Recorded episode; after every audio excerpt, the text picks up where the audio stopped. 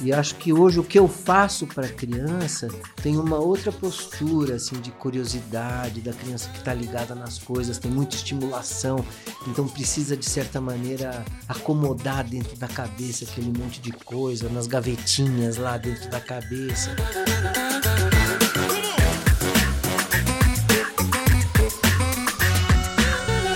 Olha, vamos falar um pouquinho sobre música. Então eu tenho aqui para te indicar hoje o Songbook Brasileiros do Mr. Musical, do meu amigo André Peloso. E esse é um songbook para crianças, olha, com um monte de exercício muito bacana para aprender, inclusive, dos instrumentos. Para se você tem um filho, uma filha, quer aí começar uma iniciação musical muito bacana, então tem esse livro aqui, inclusive tem o QR Code para você ouvir o disco, ouvir o álbum com as músicas. Essa é a minha indicação de hoje, porque eu trouxe uma pessoa muito especial para falar sobre música. E olha, quem que é que eu vou conversar aqui? Vamos ver se você lembra. Ó. Quem conhece a gaita já sabe quem tá chegando. Gloob, gloob, gloob, gloob, gloob, gloob, gloob. O meu pé, meu querido pé, que me aguenta o dia inteiro. Exatamente, vou falar com o Helios Skind. Olha, Gloob, gloob, X-Tudo, Castelo Ratimbum, Cocoricó, mais de 110 músicas só pro Cocoricó, gente.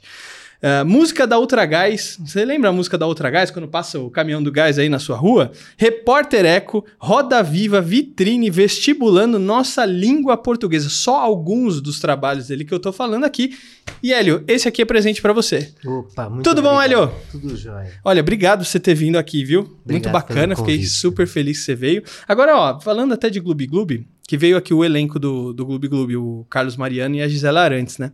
Eu até esqueci de comentar com eles, porque o pessoal às vezes fala de hoje em dia, né? Ai, que esses filmes não tem mais cenário, é tudo croma. Mas eles já faziam isso lá em 1991, né, cara? que Sim, doideira isso, Sim, cara. sim. E ó, esse aí também não é o único presente que eu queria te dar, mas eu tenho esse presente aqui que vamos ver se você vai gostar. Abre aí. Uia, olha que bonitinho, ratinho. Ó. Que legal, né, cara? Achei a sua cara, não sei porquê. Não, bom, sim. Sim e não, vai. Ó. Ô, ô Helio, você sabe qual que é o si- significado do seu, seu nome? Ziskind? Doce criança. Doce criança, exatamente. Um amigo meu, Silvio Acherboim, tava conversando com ele que você ia vir aqui. Aí ele falou, cara, doce criança é o nome é, Ziskind, né? Você acha que tem a ver o seu Tava nome com quem escrito, você... tava escrito nas estrelas. É, você acha né? que tem a ver, cara? Você acredita nisso? Ah, não, pelo nome não. E é gozado porque quando os meus pais chegaram aqui em São Paulo, meu pai fez amizade com um, um cara chamado Zisman, que é homem doce. Era o Zisman com o Ziskind. Eles ficaram muito amigos. Ah, Que loucura isso! É. Agora, esse negócio da de por que, que eu acabei indo para essa área infantil e trabalhar com criança, eu acho que não. Acho que existe uma conexão entre a criança que eu fui e as coisas que eu faço hoje. Acho que isso existe mesmo, né? Quando você era é, criança, né? Eu acho que teve algum vídeo, um podcast que eu ouvi você falando que às vezes você teve uma infância um pouco atribulada. Eu acho que vi você falando isso. Você me corrige se eu estiver errado. É, você tem uma coisa do tipo, meu, o que eu faço hoje era o que eu gostaria de ter visto ou ouvido na minha infância? Não, não, eu não, não sinto isso. É, minha infância atribulada, eu digo assim, eu nasci na Teodoro Sampaio, que é uma rua hipercomercial. Minha mãe tinha uma loja lá de relógios e coisas de ouro, assim, e tinha até um orives no fundo da loja. O, o cara trabalhando com ouro derretido no fundo da loja, é uma luz assim que eu lembro até hoje. E lá ficava a minha bicicleta também. E, pô, quando eu caía da bicicleta na Teodoro Sampaio, que quebrava todos os espelhinhos, a buzina pulava das pilhas, pulavam para fora. Era muito chato estar naquela rua tão movimentada assim. Então, assim, teve essa parte assim de, de uma parte de cidade muito movimentada. Mas quando eu já era maior para pegar a bicicleta e ir mais para longe, aí ia para USP, ia com os meus amigos assim andar. Aí era muito legal. E eu acho que assim, uh, quando eu era criança, eu, eu, era meio avoado, assim. Avoado. Eu ia vivendo a vida assim. Né?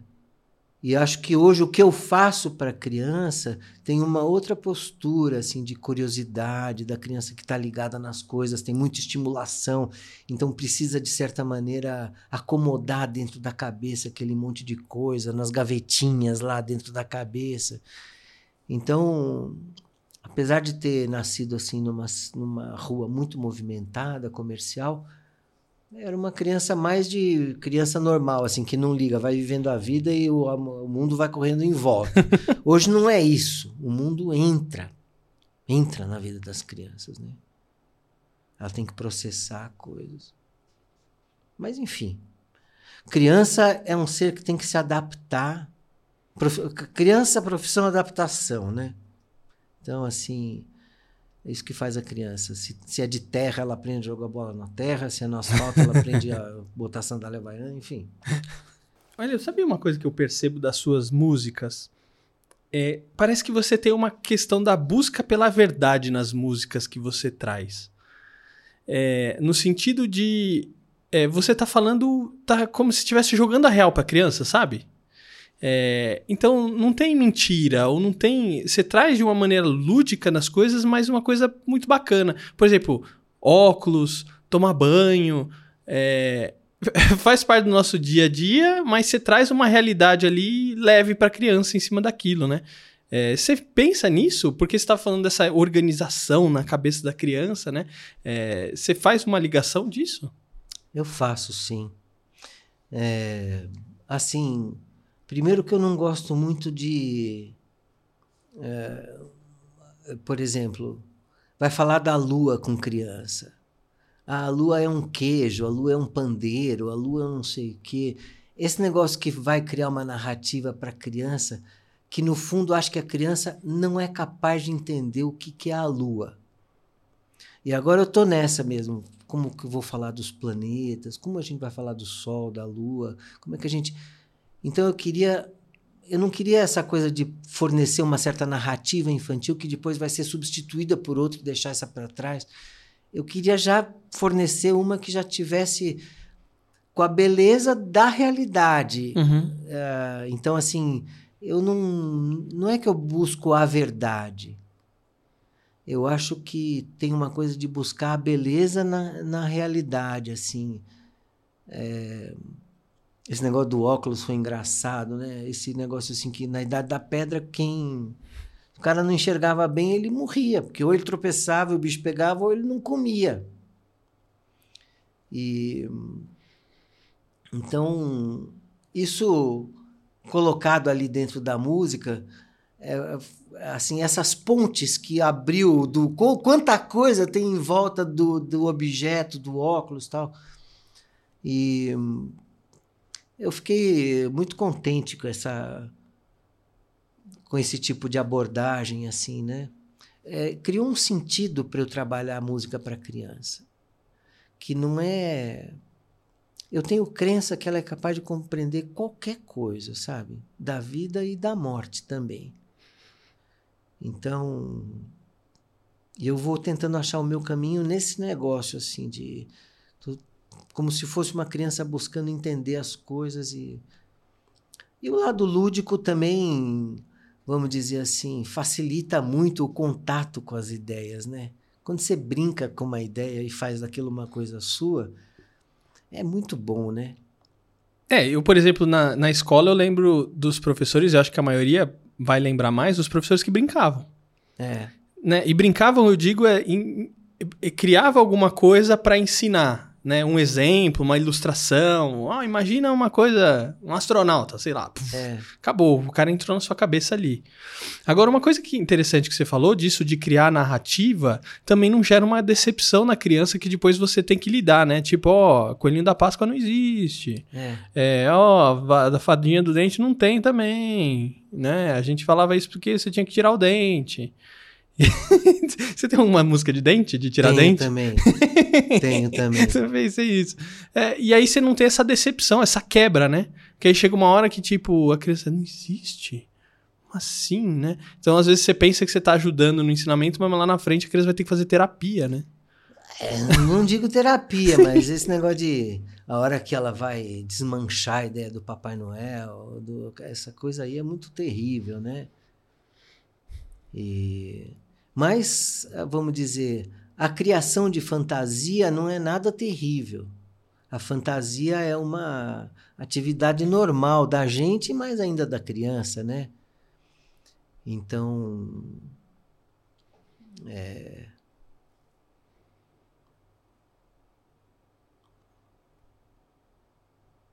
Enfim, eu tenho muito esse negócio assim de, de, de tentar aproximar a criança da realidade e ao mesmo tempo ficar de olho nessa coisa assim de que precisa ser interessante, porque a canção, ela, o que que a canção tem de diferente de um texto escrito? O que que a música acrescenta ao texto?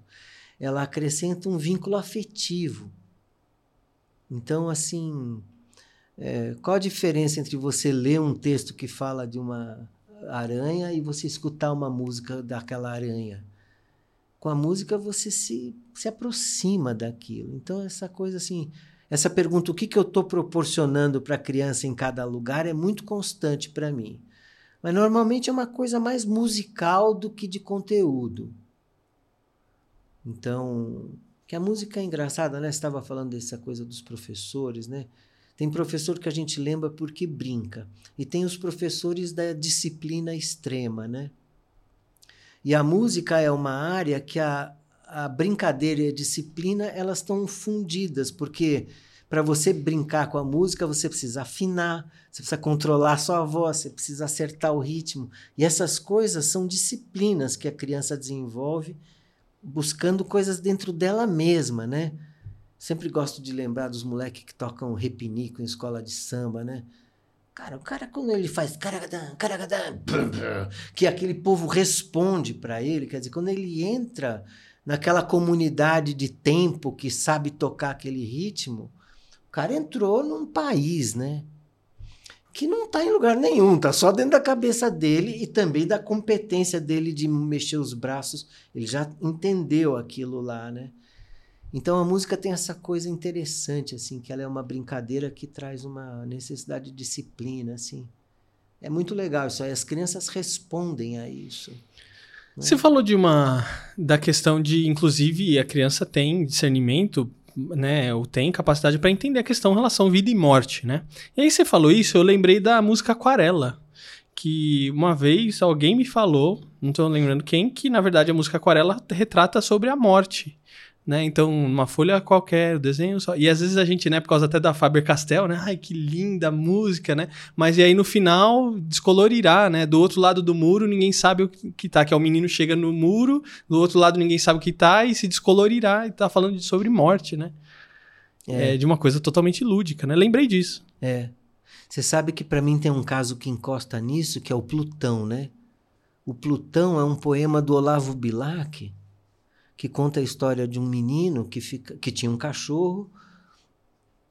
O menino pega uma doença, morre, e depois o cachorro vai lá no cemitério, deita no, na, na pedra do menino e morre também.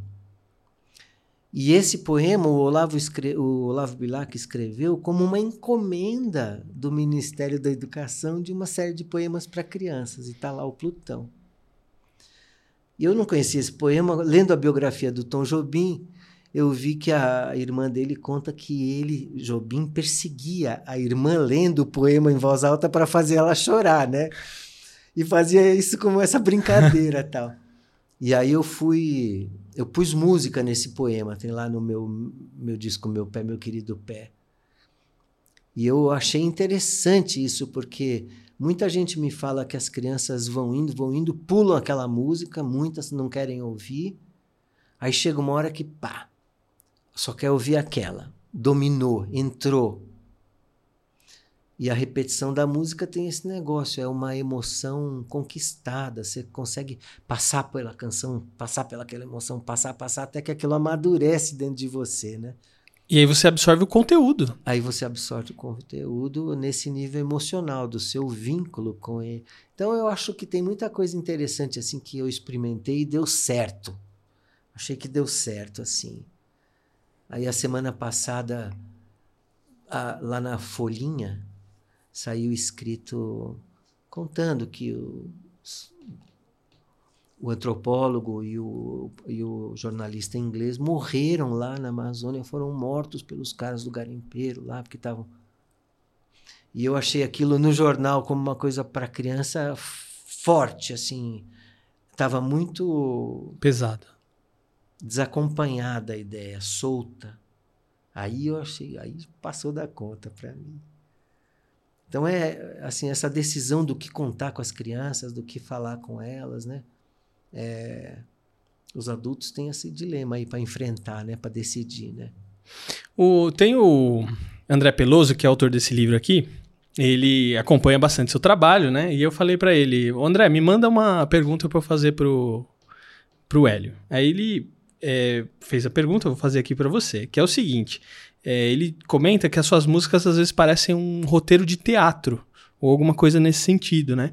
E que as suas canções elas contam uma história. E você, se você tem alguma relação com teatro? É, não é bem com teatro. Eu tenho muito essa vontade de que a música é uma cena que você vai visualizando. Né? Tem, por exemplo, lá no Dorival Caymmi, tem o que é que a baiana tem. As, os versos dele, ele vai descendo com a câmera pelo corpo da baiana e sobe outra vez falando da roupa dela. Então, essa câmera que vai descrevendo as coisas e vai concretizando uma imagem, eu sinto que eu tenho muito gosto em fazer isso. E também lá no Cocoricó tinha essa questão de que o Cocoricó ele é gravado tudo picadinho e depois ele é emendado na edição. Então as canções do Cocoricó eram gravadas assim, um verso, dois versos, para, gravo outro, gravo outro. Então a gente foi optando por esse estilo um pouco teatro de revista, assim que os personagens vão todos cantando dentro da música, cada um fazendo a sua parte e tal. E os caras lá, os atores do Cocoricó, eram muito craques nessa coisa do timing musical, como fazer entre si, muito teatrais nesse aspecto. E antes de gravar no programa, eles vinham no meu estúdio e a gente, eu já tinha previsto mais ou menos o que, que cada um ia cantar. A gente fazia uma roda em volta do microfone e cantava a música. Eu já botava a música em pé, como se ela estivesse editada, com cada um fazendo as suas coisas. A gente via o tom que precisava tal. Então, rapidamente, eles formavam uma noção de conjunto daquela música. E depois iam se dublar lá na TV. Então, as canções pegavam muito. Eles sabiam que, que a expressão que ele tinha feito para cantar aquilo. Então, esse método assim produziu várias músicas assim. Tanto é que as que são músicas mais normais, que não é tanto assim essa coisa do teatrinho, elas as, algumas mais lentas assim, aí tinha que planejar como ia gravar, porque era um problema, ficava parado muito tempo numa parte numa estrofe só, né? Mas com o tempo tudo isso foi se encaixando lá. E atualmente eu tenho um canal no YouTube, o Ziz, que eu estou regravando muitas músicas que eu fiz para o Cocoricó, justamente buscando uma, uma interpretação um pouco menos teatral. Ainda mantendo a visualização assim da imagem, né? essa coisa de tentar criar uma imagem na cabeça da criança. Mas na, no modo de cantar ser uma coisa mais contínua, mais musical, assim. Elio, você comentou, do seu canal. É, aproveita e fala pro pessoal como é que o pessoal acessa o seu canal, se inscreve, suas redes sociais, Instagram, como é que o pessoal te acha? É, as minhas redes têm o meu nome, Helios Skind. E o canal do YouTube, tem um canal do Hélio também lá, que é uma espécie de armário, onde eu jogo tudo lá. Mas eu quis fazer, porque eu já fiz trabalhos tão diferentes um do outro, que eu queria fazer um negócio, um cantinho para as crianças. Uma criança liga lá, ela já sabe o que tem lá, é só daquele tipo de coisa lá, não tem muitas assim coisas diferentes que eu já fiz. Então o Ziz, que é um pedacinho do meu nome, ficou sendo esse cantinho das crianças lá que eu estou agora produzindo vídeos já um pouquinho antes da pandemia, né? E meio também assim, como é que a gente fala? Esporádico, porque a gente não consegue manter a produção constante assim. Mas vai bem, estou gostando de fazer isso daí. Eu e o meu parceiro, o Ivan, a gente conseguiu encontrar uma maneira de ilustrar as músicas sem precisar fazer uma animação completa. Então a gente aprendeu a fazer isso, então a gente se grava, a gente se mixa, a gente que edita os vídeos. Então chegamos em coisas que assim é bem gostoso, eu acho bem integrado assim comigo, sabe?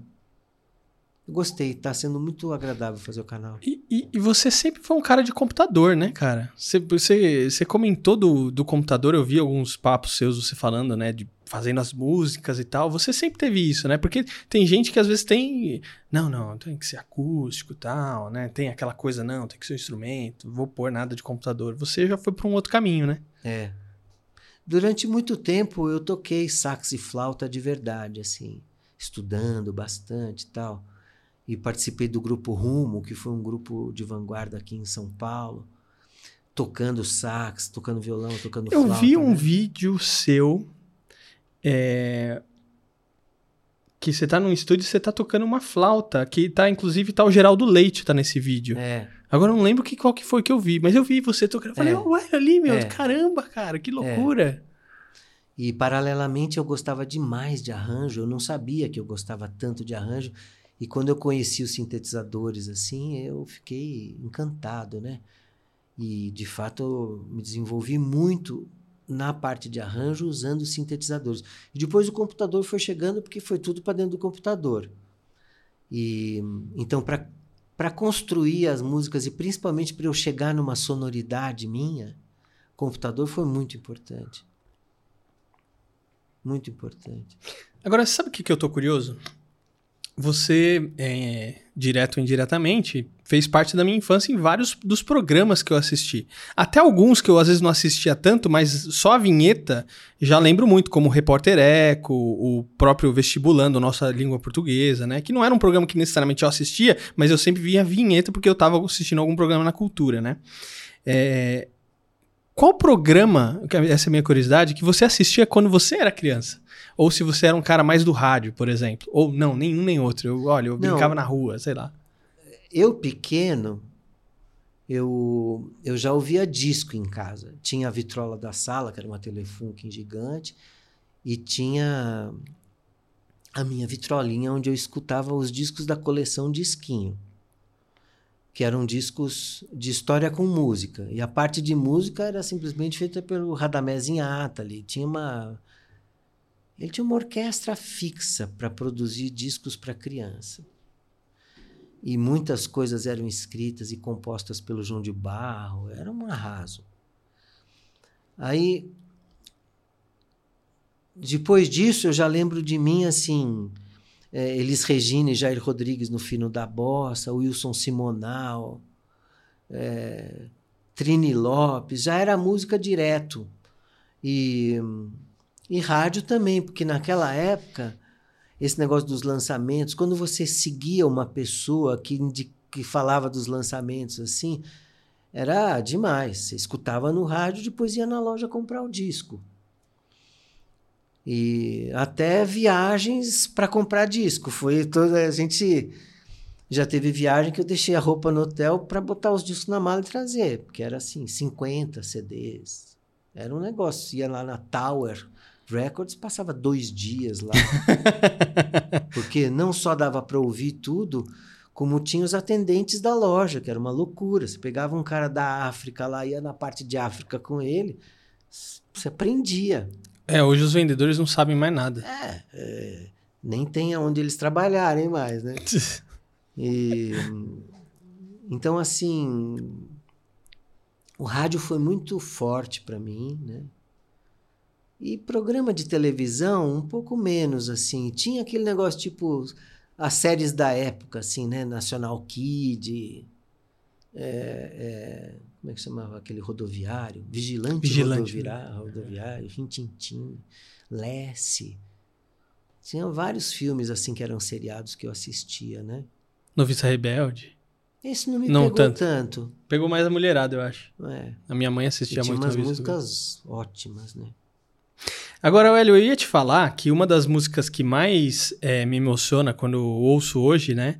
é, eu ia falar que era o Gloob Gloob. Que eu gosto muito, assim, né? Isso dos trabalhos que você fez. Só que aí, é, eu tinha até te perguntado, né, que a gente tá fazendo um livro junto com o Flávio de Souza dos projetos dele, né? O Catavento, os programas que ele criou. Catavento, Mundo da Lua, Ratimbum, Castelo Ratimbum e Ilha Ratimbum. Acho que eu falei os cinco. É, e aí eu perguntei, ah, desses aqui, só para ter certeza. Eu tenho certeza que você participou do Castelo. Sim. É, você teve mais algum? Aí você falou, não. Aí eu falei, ah, tá bom. Aí, olha só. Eu vou fazer uma correção aqui. Talvez você me corrija se eu tiver é, errado, mas é, você participou do Ratimbum também. Não é- Sabe Ah, como? Com É. aquele programa O Banho de Aventura. é.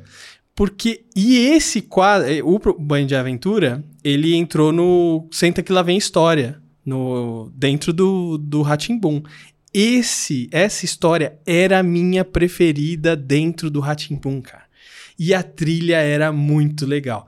O que eu não gostava é que eu nunca conseguia assistir o capítulo inteiro num episódio do Ratimbum. Então, às vezes eu, eu acho que eu demorei uns dois anos pra conseguir assistir é, o Banho de Aventura inteiro. Mas é muito legal, cara. Eu lembro até hoje. Nem água do mar, nem da máquina de lavar podem separar bons amigos. Aí depois entra. Cadê o Léo? Cadê o Léo? O Léo? Meu, aquilo é muito bom. E pra quem não sabe, né, do Band de Aventura, dali depois vai nascer o Júlio mesmo, do Cocoricó. É. Que é o Júlio, que é o nome dele e é operado pelo, é, pelo Fernando, Gomes. Gomes. E essa trilha, se eu não me engano, você fez junto com o Paulo Tati, É. não, Tati, não A foi? gente que canta. Eu e ele que a gente. Ele que, eu e ele cantamos essa música aí. Cara, Mas esse olha, é o meu te falar. favorito.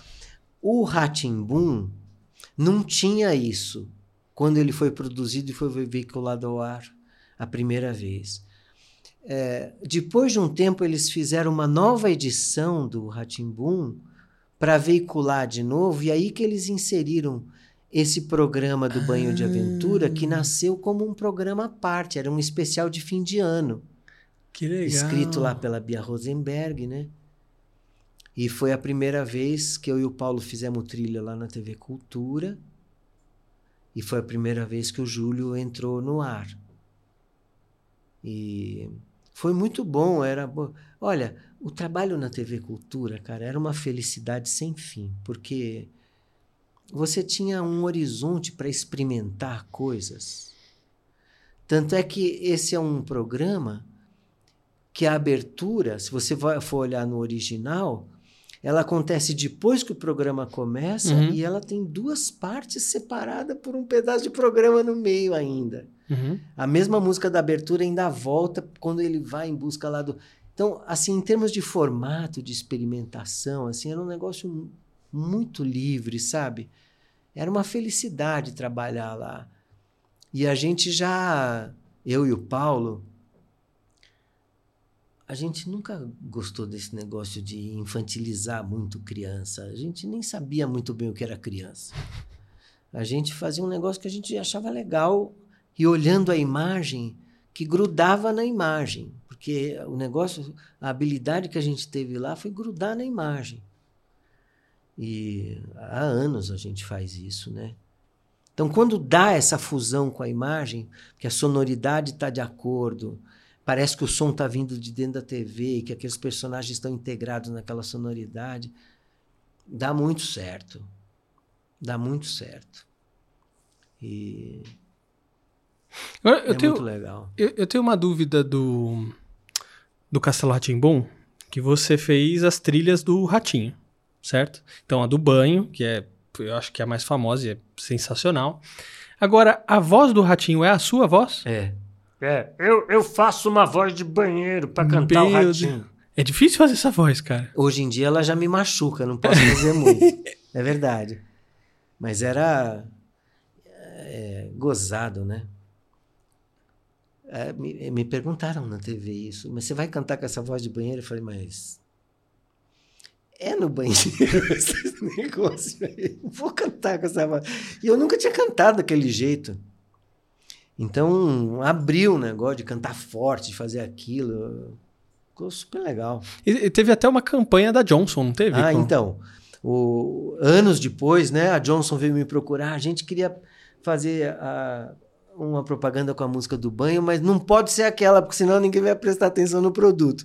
Então vamos fazer uma nova. Falei, ótimo. Aí o Ratinho passou a trabalhar para Johnson's. Foram acho que 13, 15 anos fazendo jingles para Johnson's. Nossa, bastante tempo. É, Pô. bastante tempo. Muito legal isso daí. Muito legal. No final, vários deles foram internacionais. Tem um que veio, que foi para Singapura, os caras mandaram lá em chinês também o jingle traduzido. Caramba, Legal. viajou É, o mundo. É, legal isso, né? É uma é uma sintonia, né? Uma frequência com a criança que deu certo, né? Olha, você tem alguma história de fã bacana pra compartilhar? Tem uma história que eu adoro lembrar dela.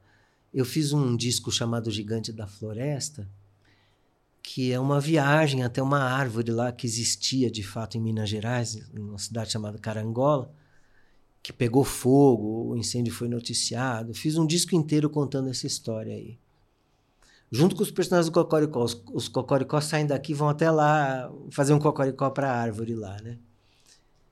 E um dia uma família me mandou um e-mail que queria me mandar o livro da viagem deles. Eles fizeram a viagem do livro.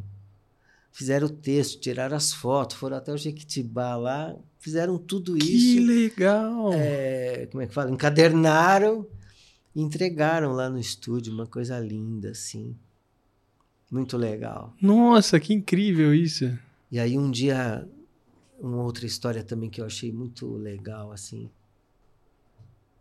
Teve uma muito boa. Eu estava em Portugal, a gente foi visitar uma igreja lá que tinha uma. um- não, é- não sei se fala catacumba, mas é um negócio onde guardavam eh, ossos de pessoas mortas assim na parede, tudo padre. E, e na porta estava escrito assim: Nós que aqui estamos, por vós esperamos. Era o lema da- do lugar onde você ia entrar, né?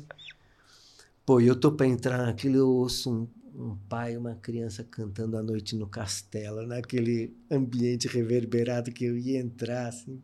Falei, pô, vamos ver se eles estão lá dentro, porque se não estiverem vai ser problema isso aqui. Vamos ver, estavam lá, né? Então, assim, quando a gente vê a música da gente sendo incorporada na vida das pessoas como uma coisa delas, né? Isso daí é uma sensação espetacular, sabe? Uma vez eu fui.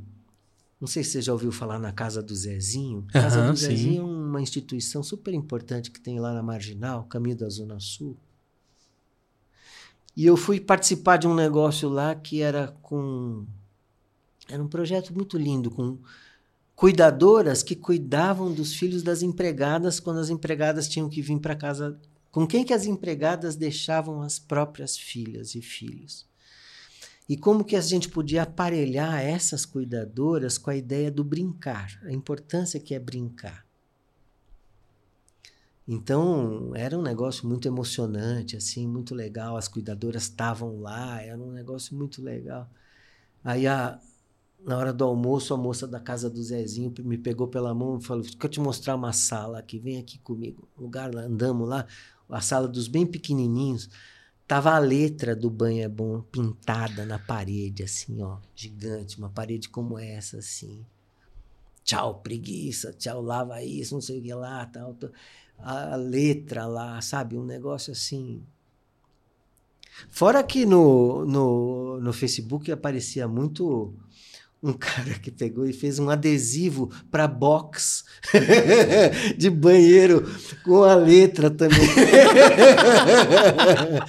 então é muito é muito legal isso tudo, né? É muito legal. O que tem de remix do Castelo, pessoas tirando todos aqueles acordes, tocando. Muito legal, né? É um negócio assim que o cara não só foi criança ouvindo aquilo, cresceu. Quando ele cresceu, ele ainda foi lá, porque aquilo lá tinha um interesse para ele que.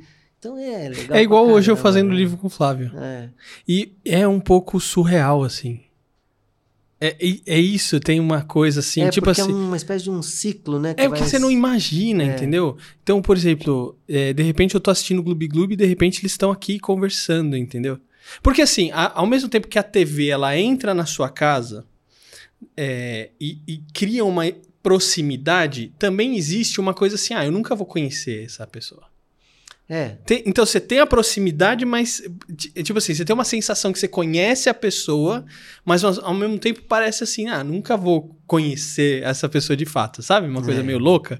É. E aí de repente um dia tal conversando aqui com o Carlos Moreno. Aí Caramba, que loucura isso, cara. é, E, é isso que é o emocionante, sabe? Porque, meu, eu tava criança assistindo esses caras. é. Eu, eu tive uma experiência dessas assim. Há uns quatro anos atrás, eu procurei uma produtora de animação que eu queria fazer uns sete vídeos com as minhas músicas, né? Aí conheci um pessoal da Split, Jonas Bran... eh, Jonas... Ih, esqueci o sobrenome do Jonas. Eles têm uma produtora chamada Split. E eram crianças do Ratimbum, que já tinham crescido e já tinham empresa. E a vida deu tempo de encontrar esses caras. Eu falei, queria fazer assim, assado. Ele falou, legal. Eu falei, eu já gravei o vídeo. Ele falou, legal. Ele falou, pode deixar. A gente sabe o que vai fazer aqui. Cara, Já conhece, né? é, é, voltou para mim a vida, a toda a experiência do cara em cima da minha música de novo. O cara fazendo os bonecos, a animação, como é que ia ser, não sei o que lá. E assim, é muito interessante, né? É um bumerangão que pá, se pega de volta assim, né? Teve alguém que você trabalhou que te marcou muito, Hélio? Ah, demais. Muita gente, né? Em várias áreas, assim. A Nausete como cantora, o Proveta como sopro e arranjador, o Mário Manga na guitarra, o Tuco Marcondes no dobro, é, vários músicos e várias... O Luiz Tati, né, como compositor, assim... Eu nunca tinha conhecido um compositor de fato, nunca tinha vivenciado esse negócio do cara cuidar de um jardinzinho aqui dentro da cabeça, sabe? Que ninguém chega lá. Ele, se ele não regar, dança e tem que ir lá. Então, esse negócio de você ir lá no seu jardim e ficar vendo as plantinhas, ver o que, que você quer. Essa vida do, da- do compositor. E na, e na TV foi interessante, porque a TV fazia uns pacotes assim, sabe? Dois meses, 13 músicas. Quatro meses, 26 músicas. Eles falavam isso como se você fosse uma linha de um projeto, assim. Basta ver quatro de carne, seis de que queijo. fazer 23 na sequência. Vai pegando um ambiente de academia, sua cabeça liga. Você vai entrando numas assim, é academia, você começa a produzir mais rápido tal, né? São épocas da vida, claro, isso cansa também. Mas a TV foi interessante, assim. Era um bate-bola muito legal, né? Hélio, pra gente fechar, porque olha, eu tô adorando o bate-papo, mas pra gente poder fechar, tem algum jingle que você, que seja um jingle favorito seu, mas que não seja, que você tenha produzido? Olha, jingle lindo que eu guardo na memória é um que tinha da Varig. Falava Urashima Saru, um pobre pescador.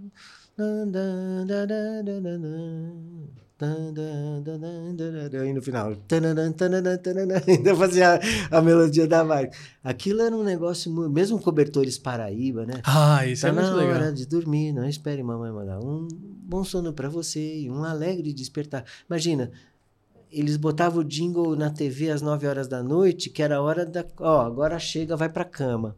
E as pessoas seguiam, os adultos seguiam na sala assistindo TV. São melodias lindas, assim, né? Mais moderno, tem algum que eu tô tentando lembrar e que eu não. Ah, nem precisa ser mais moderno, esses aí, já são, esses são ótimos. São lindos. Esses né? são lindos. Até dar a dica aqui pro pessoal, é, que eu tenho o né, podcast, né? Negócios e Empreendedores Históricos, que é junto com o Heroto Barbeiro. E a gente fez um episódio que a gente falou do Cobertores Paraíba, a gente fala do jingle, e também a gente é, tem o episódio do- da Varig, que o Heroto cantou esse, esse jingle inteiro, É. esse que você cantou, cara.